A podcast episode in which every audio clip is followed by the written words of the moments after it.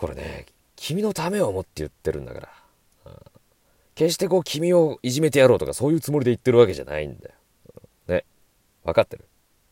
返事はいいんだよな君な、頼むよ。君にかかってるんだから。ね、よく言うでしょ？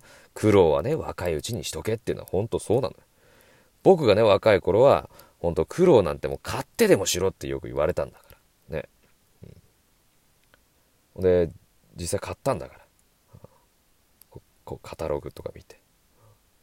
2万2万ぐらいだったかな最初のやつは、うん、いやピンキリ、うん、本当だからい本当いいやつとかはあの、ね、ドイツとかのやつは本当数十万とかじゃ効かなかったかもね、うん、下手すれ数百万のやつもあった、うん、月収の1割程度がなんか相場だったんだよ当時は、うん、で今みたいにこうさなんかちゃくなかったコンパクトじゃなかったから。当時はほんとでかくてかさばってね。本当に。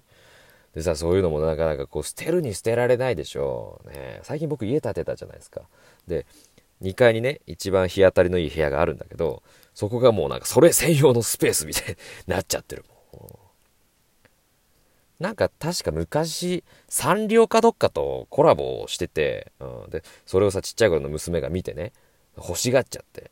お前にはまだ早いって言ったら泣かれたもん、確か。泣かれた記憶があるもん。うん、パパなんか嫌いって言われて。うん、そんな娘がもうね、もう成人ですですからね、今年。うん、だから、二十歳にはまあまあいいやつをとはね、一応思ってるけどね。うん、